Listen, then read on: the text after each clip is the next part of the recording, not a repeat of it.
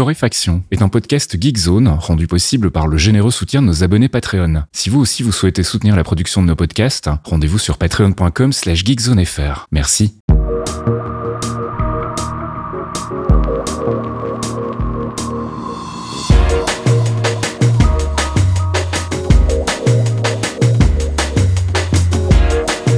Bonjour Geekzone et bienvenue dans ce 273e épisode de Torréfaction. On se retrouve après une semaine d'absence pour faire un peu le tour de l'actu avec mon ami Caféine. Salut Caf. Bonjour monsieur, comment ça va?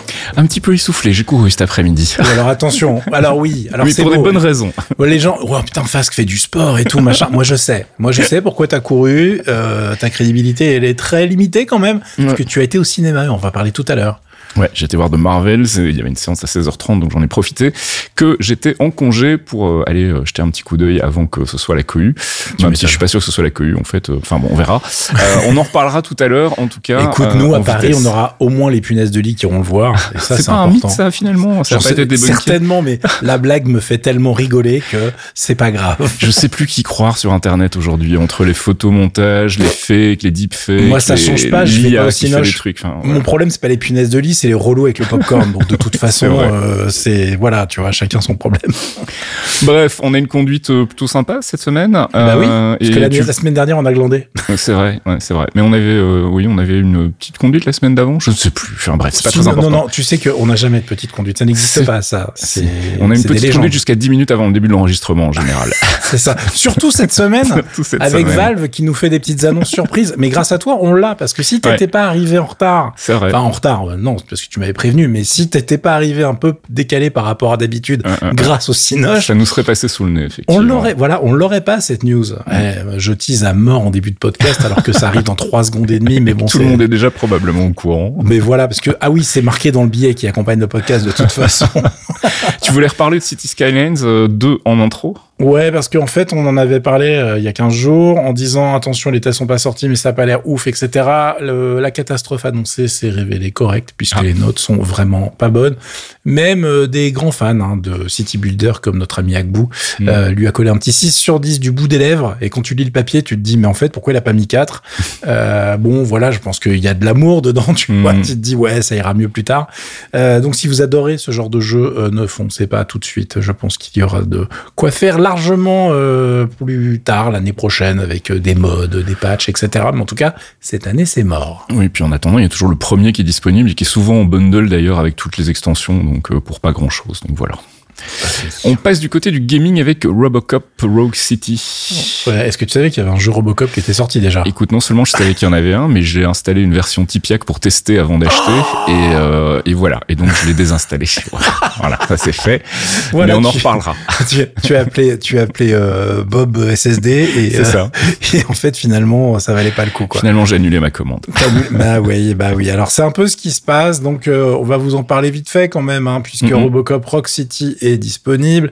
Euh, moi ça me parle, je suis obligé d'en parler. C'est une vieille licence. Je Ah, mais dis, pareil, bon, un quand affect, même. hein. Ah, Voilà, Robocop, quoi. Euh, les notes, effectivement, je vous cache pas que sur la page Open Critique, on est entre du 3 sur 5 chez Eurogamer, du 7 sur 10 chez IGN, où tu sens que le mec, quand tu lis le test, le gars, il, il arrive pas à être méchant avec le Mhm. truc, tu vois, il se dit non, mais ils ont pas beaucoup d'argent, ils ont voulu bien faire, il y a de l'effort. Non, les gars, c'est comme ça valait 6 en vrai, mais c'est pas grave. PC Gamer, comme une note sur 100, ils ont mis un petit 65 de fourbe. Games Radar, on est quand même sur un 2,5 sur Ouais. 5. Ouais. Euh, et pour vous donner une idée, en gros, il y a quelques fans qui se sont lâchés avec euh, un 8,5 incompréhensible sur 10 chez Destructoid. Mais bon, eh, tu sais, l'amour, ça se juge pas. Mhm. Euh, je vous préviens juste que au niveau du scénario, ça se passe entre Robocop 2 et 3, que ça a été développé par Tayon, qui n'a pas un pédigré incroyable. Donc au niveau du résultat du jeu, personne n'est surpris. Mhm. Euh, en gros, ils aiment bien faire des jeux double A, hein, ce qu'on appelle des jeux un petit peu moyens, Ouais, ouais. euh, mais en surévaluant un peu ce qu'ils peuvent faire avec ce budget justement. Donc généralement, ça va un peu dans le dans le mur. Euh, le publi le publisher c'est Nacon et ça sort sur PS5, Xbox Series X, S et PC, Steam et Epic, hein, donc les deux stores. Et euh, voilà, donc franchement, comme vient de le dire notre notre ami Faski. vous pouvez trouver des démos sur Internet. En fait, il y a eu une vraie démo. La, ah bah. la blague, c'est qu'il y a eu une vraie démo pendant la. Tu sais, il y a la. Merde, j'ai oublié le nom du truc. oui, l'espèce de Steam Fest des démos, quoi. Enfin, pour les découvertes. Voilà. je ne reviens pas sur le nom non plus, mais.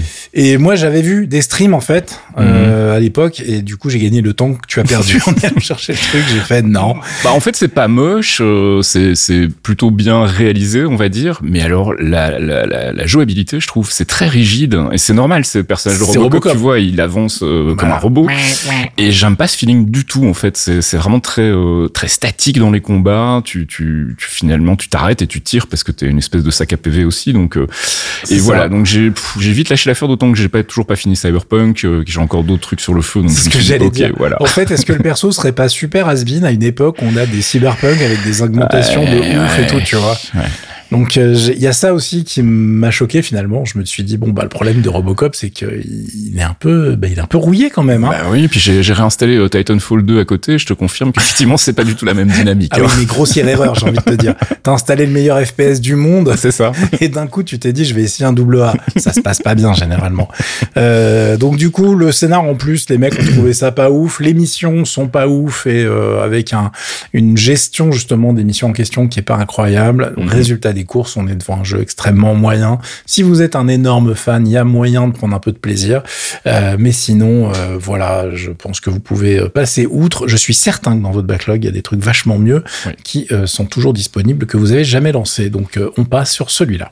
Allez, on va parler de la grosse news qui nous a pris de court ou presque. C'est ça, on va parler du Steam Deck OLED, les amis. Euh, Valve, ils nous ont fait une petite Apple sur le coup, euh, avec une release de la Steam Deck OLED, euh, qui, enfin, une, une, annonce qui, normalement, moi, je m'attendais quand j'ai vu le truc popper à juste un communiqué de presse et bisous, mais pas du tout. Ils ont réussi à bien verrouiller mes petits copains journalistes outre-Atlantique, puisque, en fait, il y a des tests sur tous les gros sites. Donc, les mecs ont eu la bestiole et ont bien fermé leur gueule sous peine de se faire démonter, j'imagine. Et cette Steam Deck OLED, euh, bah, c'est pas du tout une machine avec juste l'écran changé et puis basta. C'est presque une Steam Deck 2, dis donc. Euh, alors évidemment, c'est un refresh, c'est pas une vraie 2. On pourrait parler de 2 s'il y avait eu un vrai bump en performance. Et Valve ne veut pas parler de ça, justement. Ils disent non, mm. non, maintenant on va faire un truc très simple, point de vue marketing. On va parler de Steam Deck LCD, de Steam Deck OLED, mais on va pas faire plus de distinguo. Alors que techniquement, ce nouveau modèle qui va être commercialisé dès le 16 novembre sur le site officiel, euh, avec un prix qui, euh, pour le prix américain en tout cas, ça sera 549 dollars. Il y a, un, delta par rapport au modèle habituel de 30 dollars, je crois. Donc c'est vraiment pas. On reste sur des prix extrêmement raisonnables. Hein. Mhm. Euh, bah en fait, ils ont tout amélioré. Alors euh, j'étais un peu surpris quand j'ai lu la liste des changements parce que on est vraiment sur un produit où les mecs ils ont fait bon on vient de sortir la Steam Deck, parce que quand tu vois le niveau de la Steam Deck OLED, euh, c'est pas un truc qu'ils ont fait avant-hier. Ça, fait un petit moment qu'ils sont dessus. Euh, et euh, bon, bah là, ils se sont dit, on va changer tous les trucs qui sont un petit peu chiants et qu'on n'a pas pu changer pour la version normale. Si j'étais méchant, je pourrais dire que c'est la version qui aurait dû sortir. C'est toujours facile de dire ça après coup. Hein. Bah, c'est un peu l'habitude de Valve hein, de sortir des produits pas vraiment finis pour voir si ça prend. Hmm. Et puis si ça prend pas, on laisse tomber, quoi, comme le pad. Ouais, le pad, etc. Moi, je pense qu'il y a eu un vrai changement de philosophie parce que quand tu vois quand même la qualité du Steam Deck originel, même si nous on n'en a pas l'usage, mhm. il y a vraiment eu un step up par rapport à ce qu'il faisait avant. Donc quand je vois en plus les retours des gens de la communauté, hein, chez nous on a des gros gros fans euh, qui jouent quasiment plus sur PC, euh, n'est-ce pas la saucisse on, a, on a des gens, hein, on a des noms. Euh, franchement, je me dis qu'ils ont quand même bien bien réussi leur coup, mais il y avait des trucs un petit peu pénibles, dont l'écran. Donc ça c'est le premier gros point évidemment. Donc on se retrouve cette fois avec un écran HDR OLED, donc qui va gérer vos jeux en HDR en plus, c'est un petit peu la classe, qui s'agrandit mais sans changer la taille de la console vu qu'en fait ils ont renié sur sur euh, les bords, en fait, tout mhm. bêtement. Euh, on se retrouve avec un écran de 7,4 pouces qui monte à 90 Hz, avec une luminosité qui va à 1000 nits euh, pour l'écran en mode normal, et je crois qu'il est à 600 contre 400 ou 500, j'ai un vieux doute pour les quand il est en SDR classique, si tu veux. et le but du jeu, c'était évidemment de booster quand même, malgré cet écran-là, la batterie, et ils ont réussi à gagner dans, alors, je mets mes AirCodes autour du micro, évidemment, jusqu'à 50% de batterie, de, de vie de batterie, pardon, euh, sur certains titres, ce qui est assez énorme vu que la batterie elle est un peu plus grosse mais elle est pas beaucoup plus grosse hein. mhm. je crois qu'il y a, un, delta de, de, vraiment que dalle donc le gros gain il vient aussi du changement de système on chip de chez AMD puisque on a exactement les mêmes perfs c'est exactement les mêmes specs mhm. sauf qu'il y en a un qui est en 6 nanomètres et l'autre l'ancien était en 7 euh, et il y a des gens chez AMD qui aiment bien Final Fantasy hein, puisqu'on est passé de Iris à Sephiroth mhm. pour le nouveau ça me fait beaucoup beaucoup rire euh, et on est vraiment sur des petites améliorations à chaque étape donc de la bestiole, puisque vous allez aussi avoir donc la batterie pour, euh, j'avais pas précisé, mais c'était 50 watts euh, par heure, et là on était à 40 avant justement. Mhm. Donc on est vraiment sur un delta qui est pas ouf. On gagne 29 euh, grammes max sur le, en fonction de la configuration. Au minimum c'est 13 grammes je crois. Il y a un nouveau ventilo qui est plus large et du coup qui fait vachement moins de bruit. les premiers tests et les premières vidéos sont très clairs là-dessus. On a aussi un dissipateur thermique qui est plus large, donc qui permet d'avoir ce ventilo plus large et moins, euh, bah, moins démarrage de jet comme avant, dès qu'il y avait un, jeu un petit peu gourmand. Mhm. Ils ont changé la forme et la taille des thumbsticks qui sont mieux foutus. Euh, on a un revêtement qui est un peu plus euh, sympa et qui fait que ça prend moins les traces de doigts. On a des retours haptiques qui ont été améliorés. Le touchscreen est meilleur en fait, il est à 180 Hz maintenant, ce qui fait que l'utilisation du clavier qui est sur l'écran est vachement plus agréable qu'avant. Ils nous ont collé du Wi-Fi 6E qui va deux à trois fois plus vite qu'avant en fonction évidemment de la box que vous avez. Euh, il y a du Bluetooth 5.3, donc les dernières normes. Euh, on peut utiliser le micro en même temps que le jack pour le casque, ce qui n'était pas possible avant. Me demandez pas pourquoi. Euh, et la liste, elle va euh, comme ça assez loin, si tu veux. Donc, on se retrouve avec des choses extrêmement euh, parfois triviales. Genre, ils utilisent maintenant des vis Torx au lieu d'avoir des vis Philips, tu vois. Bon, ok, pourquoi pas. et on se retrouve avec un prix qui, pour la version 1 Tera, va rester extrêmement contenu. Du coup, c'est quand même hyper intéressant puisqu'on se retrouve avec une console complète 1 Tera de stockage à 649 dollars aux US. J'attends de voir ce qu'on va avoir comme prix chez nous, mais ça devrait être, enfin Valve, il jack, jack pas les prix. Enfin, on est obligé de se manger la TVA, les amis, hein. mais euh, ça reste relativement, euh, relativement calme. En revanche, il y aura des modèles transparents des limited edition qui vont être à 679 dollars, mais ça sera uniquement dispo pour les US et le Canada. Apparemment, nous on pu. Euh, du coup, bah, tout le reste euh, ne change pas. On a la même quantité de mémoire, les mêmes specs du processeur, etc., etc. Les tests sont évidemment plutôt bons puisque tout le monde est très content d'avoir plus de perf euh, en termes d'autonomie, je veux dire. Mm-hmm. Euh, et l'OS, bon, tout le monde est d'accord pour dire que c'est le meilleur OS sur un PC de gamer euh, qu'on tient dans ses petites mimines. Euh, je sais qu'il y a maintenant des produits plus chers mais plus puissants du côté de la concurrence chinoise. Hein. Tout le monde a parlé de la ROG Ally et compagnie, mm. mais euh, tout le monde est aussi d'accord pour dire que Windows 11 bidouillé chez eux, c'est quand même vachement moins pratique que ce qu'a fait Valve écoutez, moi, euh, j'en ai pas l'usage, donc j'en mmh. ai pas. Moi non plus. je, voilà, je vais pas m'avancer. Mais je trouve que c'est une excellente nouvelle. L'autre excellente nouvelle, c'est que Valve a été très clair sur le fait que oui, on bosse depuis le départ. Maintenant, vous l'avez vu à chaque fois sur des nouveaux modèles. Il y aura pas de V2. On n'est pas du tout dans une optique à la Apple de faire des nouveaux modèles tous les ans. C'est pas du tout ce qu'on a prévu de faire. On le fera quand il y aura des vrais bumps de spec au niveau des systèmes on chip qu'on peut intégrer dans ces machines. Pour l'instant, du coup, c'est euh, une console qui est vouée à être un peu le flagship de Valve sur le marché pendant à deux à trois ans. Euh, on verra bien si ça tient ou pas. Mm. Mais à mon avis, vous êtes peinard pour au moins deux ans quand vous prenez celle-là aujourd'hui. Enfin, en tout cas, le 16 novembre. Euh, on verra s'ils tiennent leurs promesses ou si tout simplement AMD nous sort un truc euh, de derrière les fagots et qu'ils se disent, faut absolument qu'on intègre ça. C'est vraiment beaucoup trop bien. Ça, c'est la technologie. on n'est pas Nostradamus. Hein. Allez, on passe du côté des apps et on commence avec un bug. Ouais, rigolo, tout plein, avec un bug de stockage Android qui est enfin patché. Alors, si vous n'avez pas suivi la péripétie de ce truc, c'est assez rigolo. En gros, Android 14 a un mode multi-user.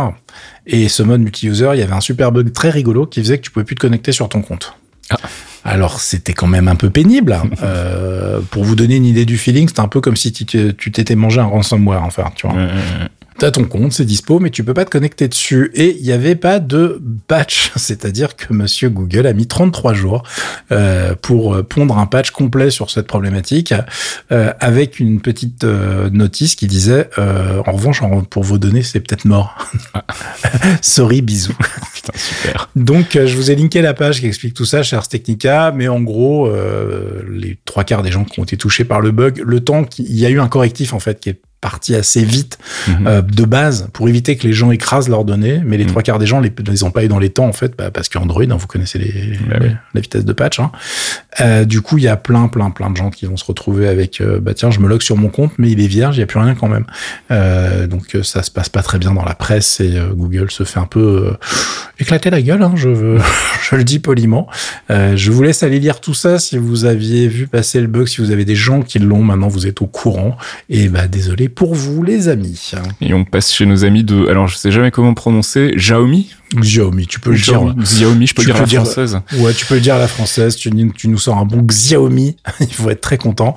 Euh, je crois que c'est Xiaomi, un truc comme ça, la, la vraie Ouais, prononciation, Euh, qui euh, a bien fait fonctionner la photocopieuse, les amis, hein, mais alors d'une manière waouh, avec un respect parti, mais dans l'hyperespace, puisqu'ils annoncent HyperOS, leur nouveau système d'exploitation pour la gamme euh, des Xiaomi série 14 qui va sortir euh, très prochainement.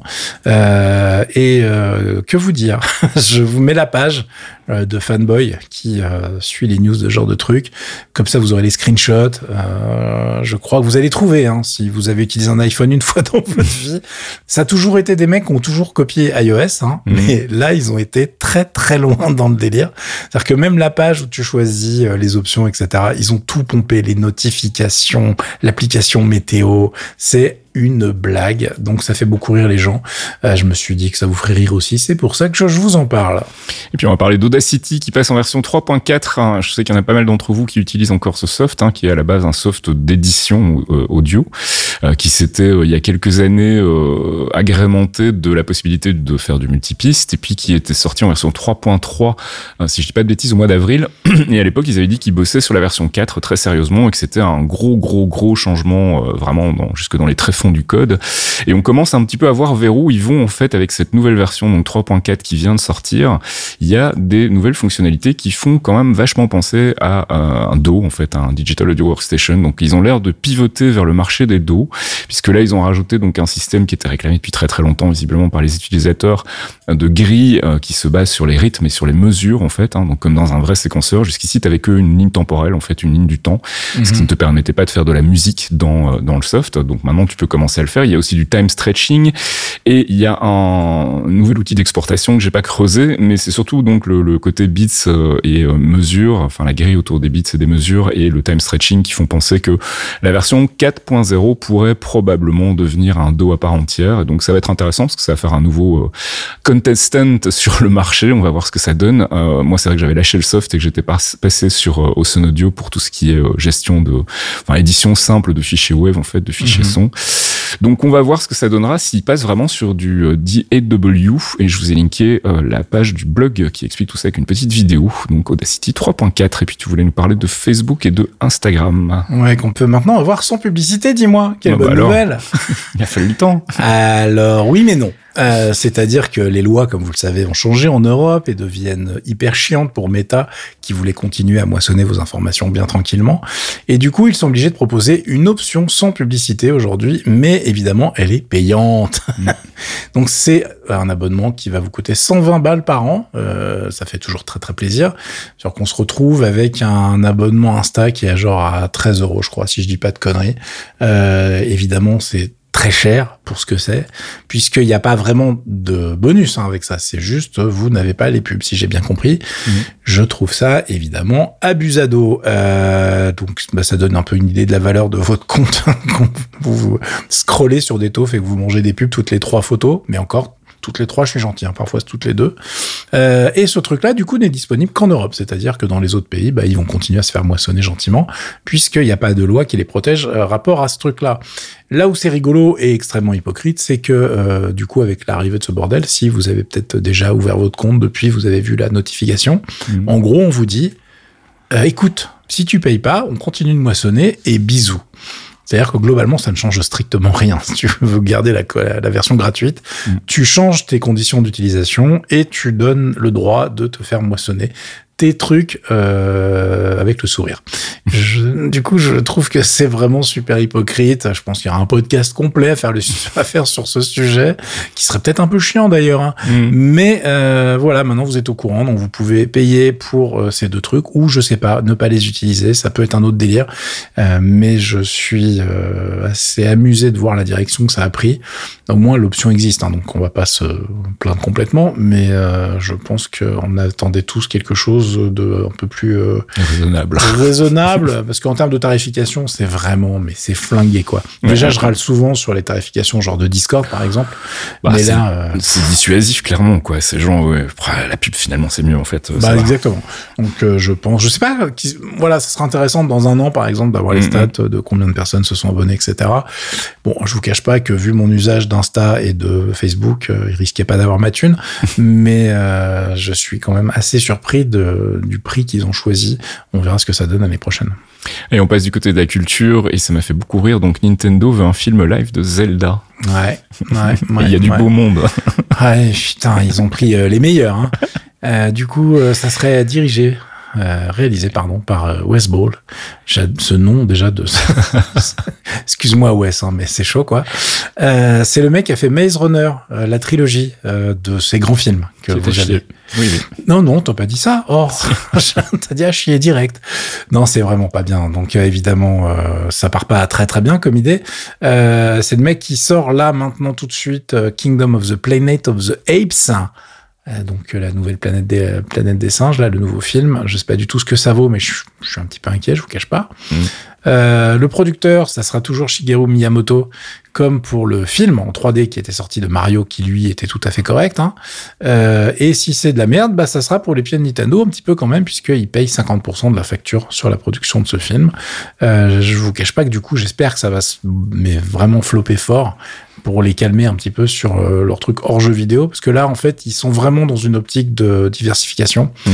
Euh, il y a des parcs d'attractions qui ont ouvert, euh, les, les, toute la division film, entertainment, produits dérivés, en train de prendre des, des, grosses ailes, on va dire. mais bon, je confirme que si c'est pour nous sortir des films live, genre, qui veut un film live de Zelda déjà quoi Enfin, je veux dire. Bah, visiblement Sony donc, hein, puisque c'est eux qui vont qui vont distribuer le, le, le, le film Sony Pictures euh, America. Et si j'ai bien compris, on retrouve Monsieur Avi Arad aussi à la production. Donc Avi Arad, très vite, hein, c'est un ancien de Marvel qui est parti au tout début du MCU. Euh, c'est en gros lui qui avait eu l'idée de faire des films euh, crossover, mais quand il a proposé les films, tout le monde a regardé, la fait non, pas cela en fait. Et donc il est parti un peu fâché et euh, il est resté en fait producteur côté cinéma. C'est lui qui a bossé en fait sur tous les side projects de Sony dans le Spider-Verse, donc les excellents Venom et Morbius, excellents avec les R guillemets évidemment.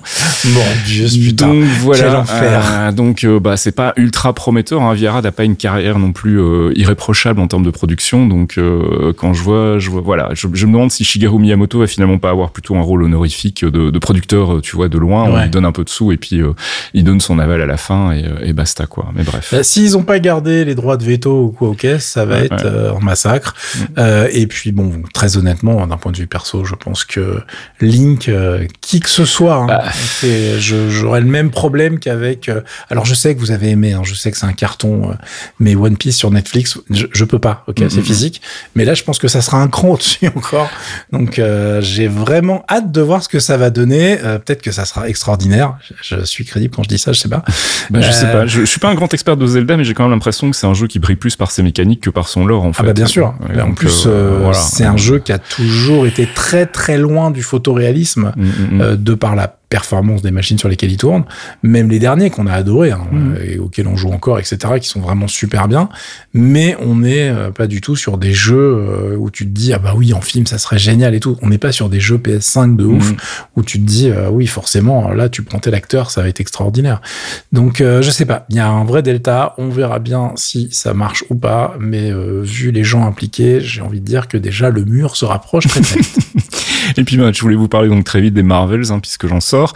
On fera un débrief complet dans le prochain épisode des Clairvoyants qui devrait sortir au mois de décembre ou peut-être même déjà ce mois. Il faut que je vois avec les deux autres acolytes s'ils sont disponibles. Et donc voilà, je voulais donner un petit feedback à chaud. Moi, j'ai passé un très bon moment. Je me suis bien éclaté. Ça m'a bien vidé la tête. Effectivement, la suspension d'incrédulité, elle est poussée aux extrêmes, un peu comme dans la franchise Ant-Man.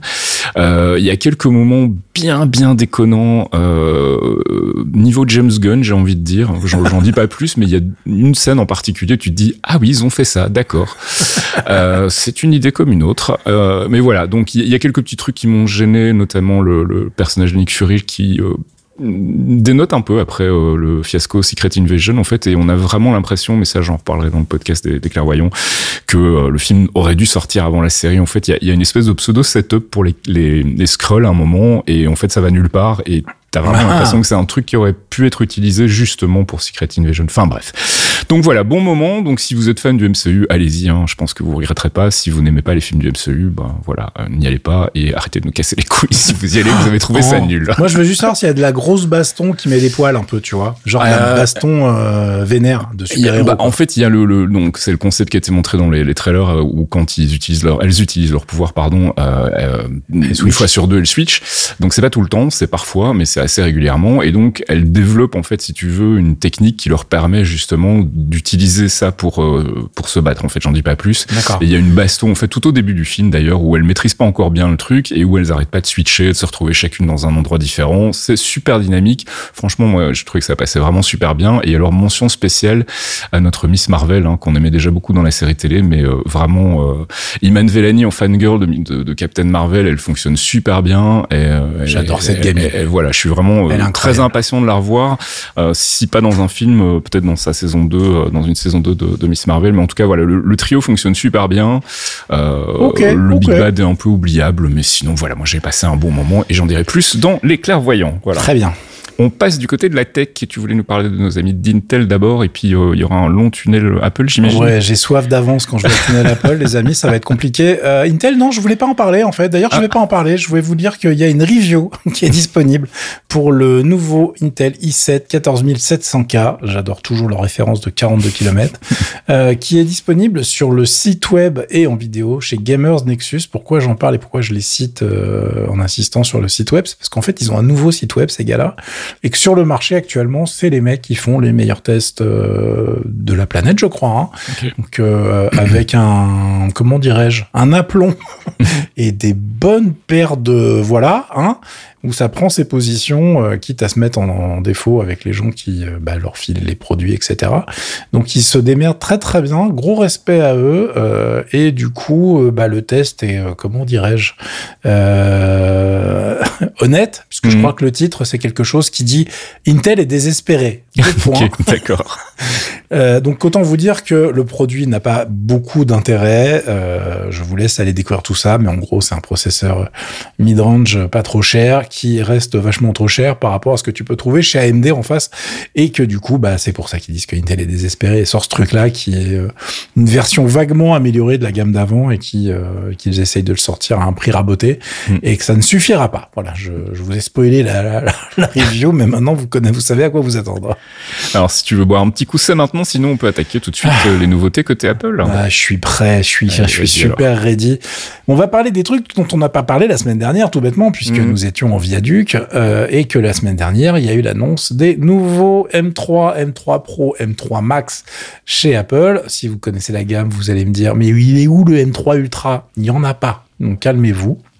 On en aura certainement un plus tard, mais pour le moment, il n'est pas au programme.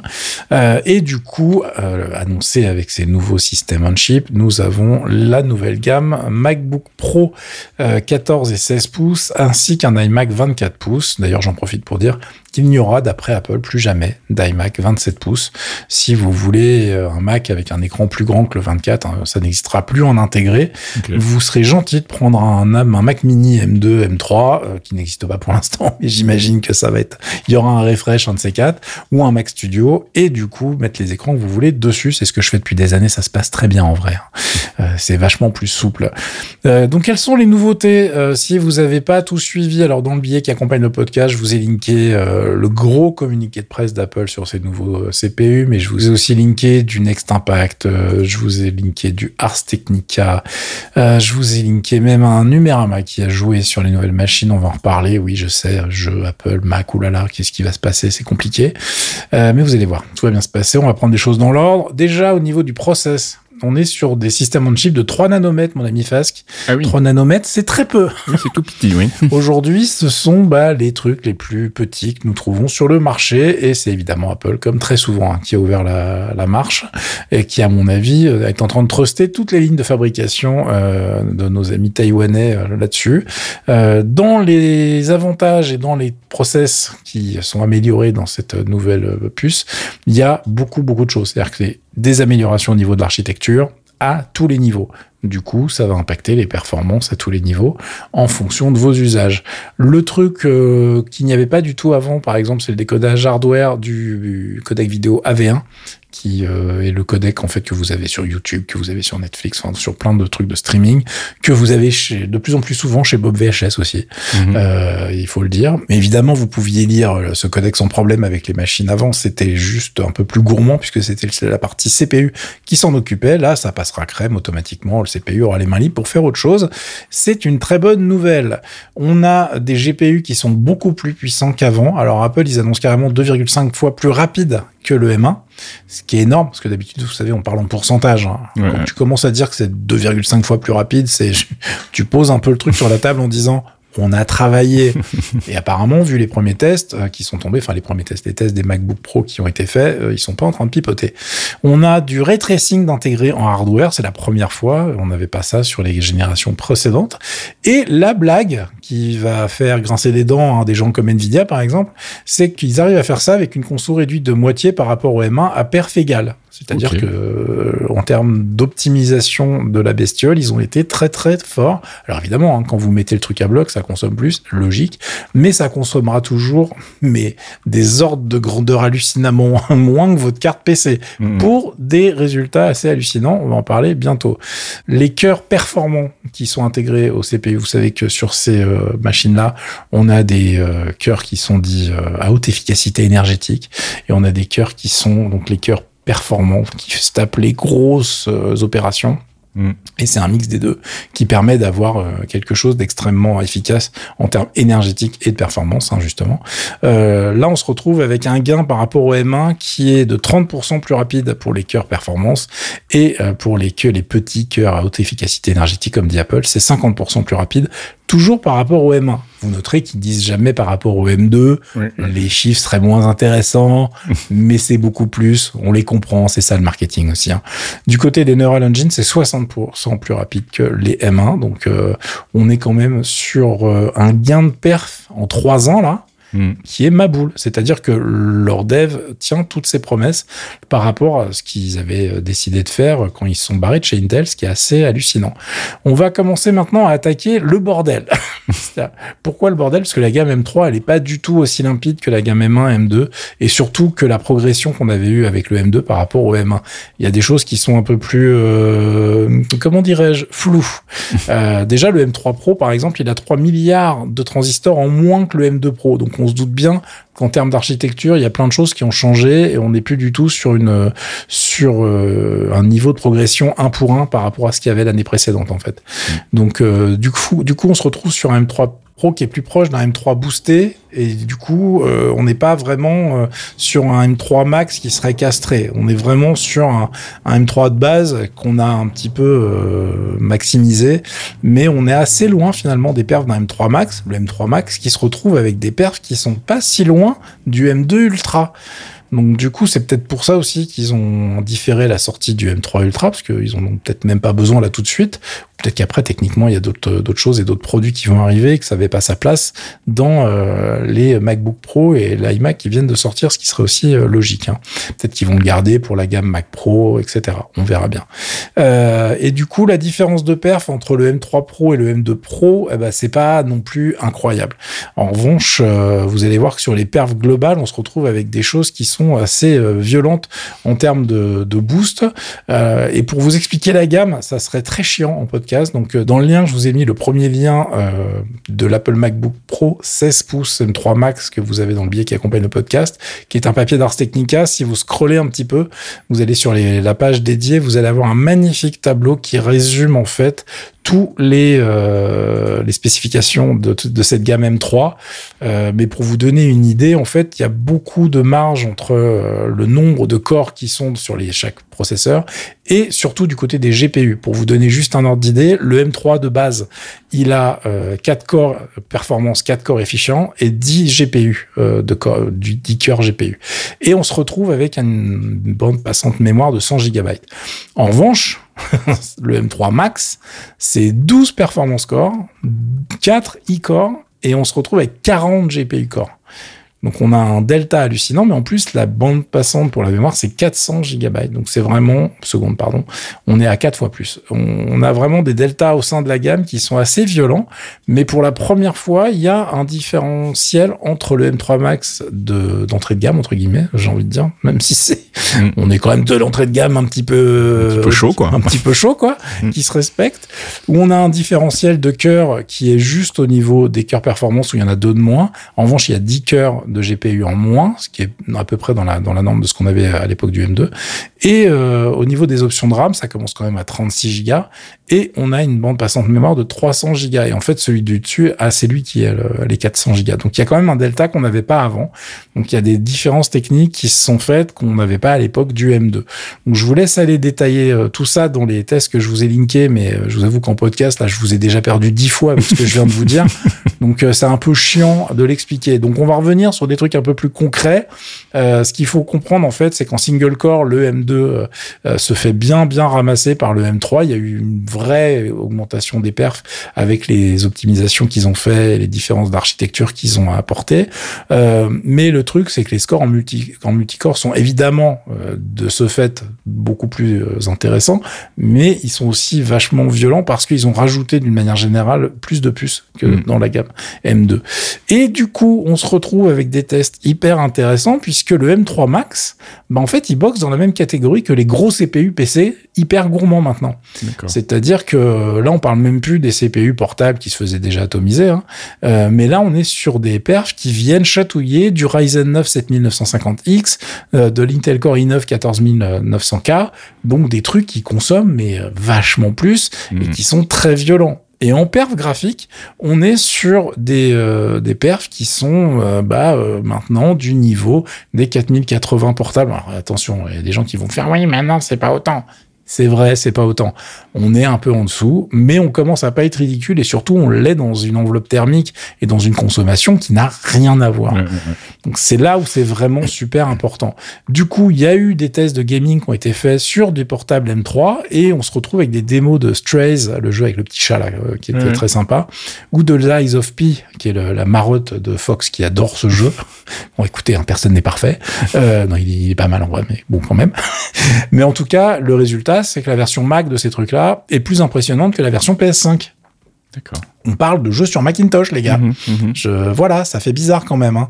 Donc, euh, est-ce que c'est euh, un coup dans l'eau ou est-ce que c'est une tendance lourde et qu'il y aura de plus en plus d'adaptations de jeux natifs sur euh, Mac? Bah écoutez, on, je, je n'ai pas de boule de cristal, mais Peut-être, peut-être que ça va arriver. En tout cas, il y a Capcom aussi qui s'énerve avec des adaptations euh, de ses licences sur euh, iOS euh, et sur iPhone, sur les, les, les modèles bien volus, hein, sur les, derniers modèles.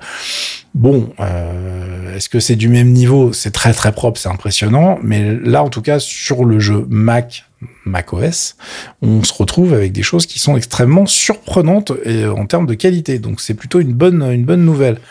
Euh, du côté des tests des machines elles-mêmes, il y a eu des tests évidemment sur les, les modèles les plus emblématiques. Je ne vous cache pas que évidemment que quand on parle de la gamme MacBook Pro le pro dans le terme, il parle à votre portefeuille directement. Mm, mm, mm, euh, ceux qui avaient déjà dépensé plein d'argent il y a 11 mois, car les M2 en fait ne sont pas très vieux, hein. ils ont juste 11 mois, mais les M2 étaient sortis un peu à la bourre dans la gamme MacBook Pro. On est toujours sur le même look, qui est donc le nouveau redesign de 2021, ça, ça n'a pas bougé. Euh, les tests ont été faits chez Ars Technica sur une petite machine, dont j'ai été regarder le prix en euros. j'ai vu, ouais. ils ont pris la, ils ont pris la bécane, donc c'est 128 Go de RAM. Je rappelle que la RAM, elle est intégrée sur le système on chip chez Apple. C'est pour ça qu'on a des bandes passantes de débiles, mais du coup, ça coûte une blinde, et puis on peut, bon, il y a. Tu peux pas le grader en plus, si j'ai bien compris. Non, non, c'est pour ça qu'il faut choisir euh, directement le, truc que tu veux, hein, sinon c'est mort. Euh, ils ont pris la version avec 8 Tera de SSD, donc 128 Go de RAM. Euh, on est donc sur une station de travail qui nous coûte 8529 euros. ok. Tu le perds dans le train, celui-là Je passe. bah, je veux dire, prenez l'Apple Care. Hein. bah, chérie, t'as fait quoi? Bah, je l'ai fait tomber de la table basse, et puis il y avait le chien, et ça c'est... Ouais. Non, là, celui-là, vous êtes gentil, effectivement, faut l'assurer, mais encore une fois, ça, c'est des portables pour les mecs qui font du montage vidéo quand ils sont mm. on the go et qui n'ont pas le temps, tu vois. C'est ce que tu achètes quand tu travailles chez des gens qui font de la, production vidéo en flux tendu. Sinon, c'est évidemment, ça n'a pas d'intérêt. Je vous rassure, il y a des modèles beaucoup plus abordables, évidemment, euh, mais on est quand même sur une gamme qui commence, quand vous voulez un 14 pouces en M3 Max, le prix d'entrée, c'est 4000 balles et bisous. Encore une fois, euh, si vous voulez moins cher, faites comme moi, vous allez voir du côté du MacBook Air qui est très bien et beaucoup plus raisonnable au niveau du portefeuille. En revanche, si vous voulez un M3 tout seul, donc le prix commence à 2000 euros. Donc on est quand même sur quelque chose de vachement plus raisonnable. En revanche, Apple. Les 8 gigas, je parie. Ah oui, putain, j'en peux plus de ça. mais ça, je comprends pas non plus. Mais j'en peux plus. Alors oui, au début, à l'époque du M1, on a dit oui, bon, 8 gigas sur le M1, ça suffit et tout. Non, mais là, on est sur la gamme Pro, les mecs. Mm, mm, mm, Donc, vous serez gentil de garder le prix de 2000 balles et de nous mettre 16 gigas la prochaine fois. Parce que ils ont un peu, ils sont, ils sont dit, bon, on va pas leur coller 256 gigas de SSD, ça va se voir. Donc, effectivement, ça commence bien à 512. Mais mettez 16 gigas de RAM par défaut, bordel de merde. Je, je sais que vous avez vos actionnaires adorés et qu'il faut garder les marges, mais tout le monde fait ça, hein, je vous adore quand même mais il faut arrêter de prendre les gens pour des cons là. Donc euh, le 8 Go sur la bécane de base, évidemment, on évite, on est obligé directement de rajouter une option qui est beaucoup trop surfacturée. On se retrouve tout de suite à une bécane à 2250 euros, je crois. Mhm. Euh, bon, essayez de faire des cadeaux à vos utilisateurs quand ils sont contents d'avoir un, MacBook Pro. Euh, d'ailleurs, évidemment, la blague c'est qu'au niveau du processeur, ils font pas ça sur les M3 Pro puisque le M3 Pro commence directement à 18 Go. D'accord. Et en plus, il y a plus de CPU, il y a plus de GPU. Donc si vous voulez un MacBook Pro et que vous voulez pas un MacBook Air, je vous conseille directement de taper dans le M3 Pro, ça va vous coûter 2500 balles, mais du coup, vous avez rien à rajouter. Mmh. Et surtout, il y a une autre euh, petite entourloupe sur le M3 de base, vous avez toujours la limitation sur le nombre d'écrans externes que vous pouvez brancher. Donc, euh, si vous voulez brancher deux écrans externes et pas être emmerdé, alors vous pouvez ruser avec un M2 ou un M3 tout court. Si vous mettez un duplicateur, euh, il y a des choses qu'on peut réussir à faire. Bon, bref. Mais si vous voulez un truc natif, propre, et surtout que ça rame jamais, et que vous avez besoin de ce genre de machine, bon bah le M3 Pro sera votre ticket d'entrée de base et puis, ça reste quand même plus abordable que le M3 Max qui, lui, commence, donc je le rappelle, à 4000 euros.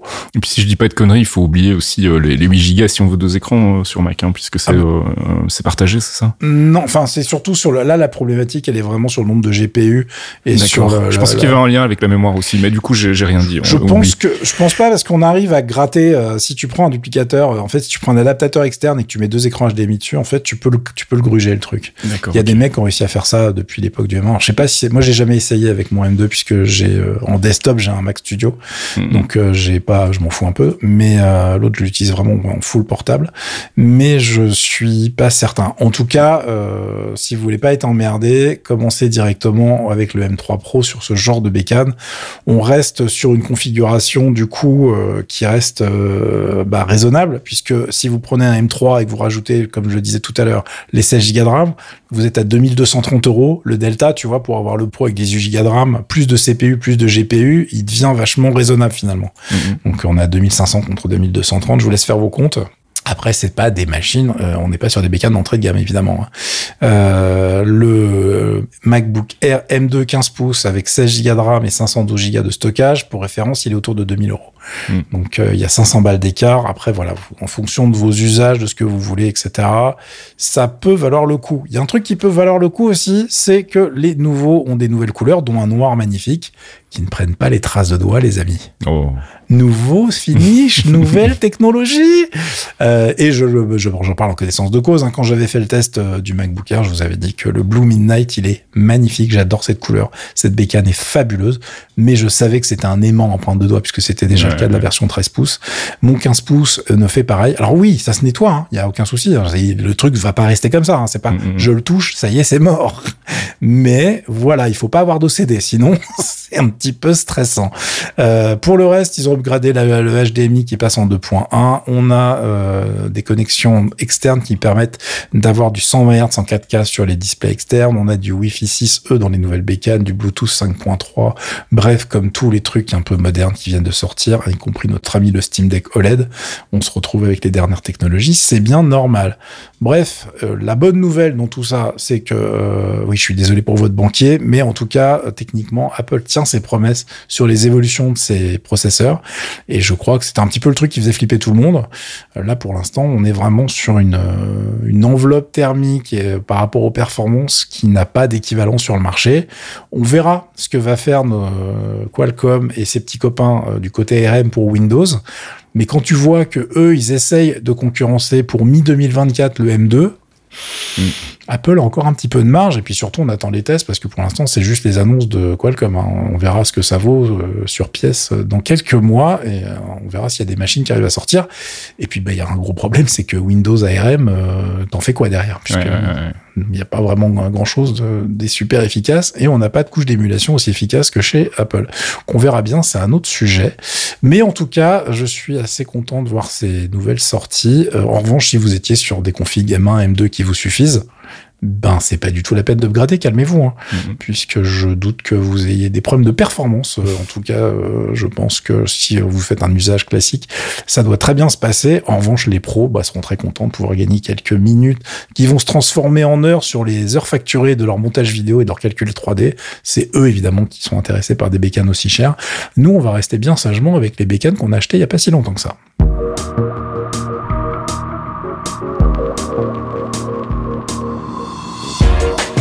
Et c'est la fin de ce 273e épisode de Torréfaction. J'espère que vous avez compté le nombre de fois où Caféine disait en revanche, parce que moi j'ai une petite liste ici et on est euh, bientôt à un nombre euh, à deux chiffres en fait. Bah ouais, mais euh, en revanche, ça sera moins chiant de les enlever du coup, parce qu'on a décidé d'en faire une vanne. Hein. On s'en est rendu compte là maintenant. je suis navré, mais c'est parfois un peu compliqué de mettre son cerveau sur je ne vais pas faire de répétition et il faut que j'oublie pas d'informations. Et mm. puis en plus j'ai faim et puis enfin tu vois tu vois l'idée, quoi. Oui, je comprends. Très bien. On remercie comme d'habitude nos abonnés Patreon, sans qui tout cela ne serait pas possible. Patreon.com slash geekzonefr. Si vous voulez vous abonner, vous pouvez le faire à partir d'un euro par mois. Et on échange de quoi nous, on vous file des petits podcasts exclusifs comme euh, la pause comics qui va revenir d'ailleurs, si je dis pas de bêtises, euh, la semaine prochaine. Et Mémoristique, qui est donc un podcast dans lequel on se replonge dans le vieux numéro de Joystick. Je sais pas si tu veux rajouter un truc, sinon je propose qu'on souhaite un bon week-end à tout le monde. Non, je crois que c'est l'heure du week-end, les amis. Euh, en tout cas, bon courage pour ce vendredi. Si vous nous écoutez dès le vendredi matin, sachez qu'il ne faut plus tenir si longtemps, ça va bien se passer. Allez, bon week-end à tous, à la semaine prochaine. Ciao. À plus, ciao.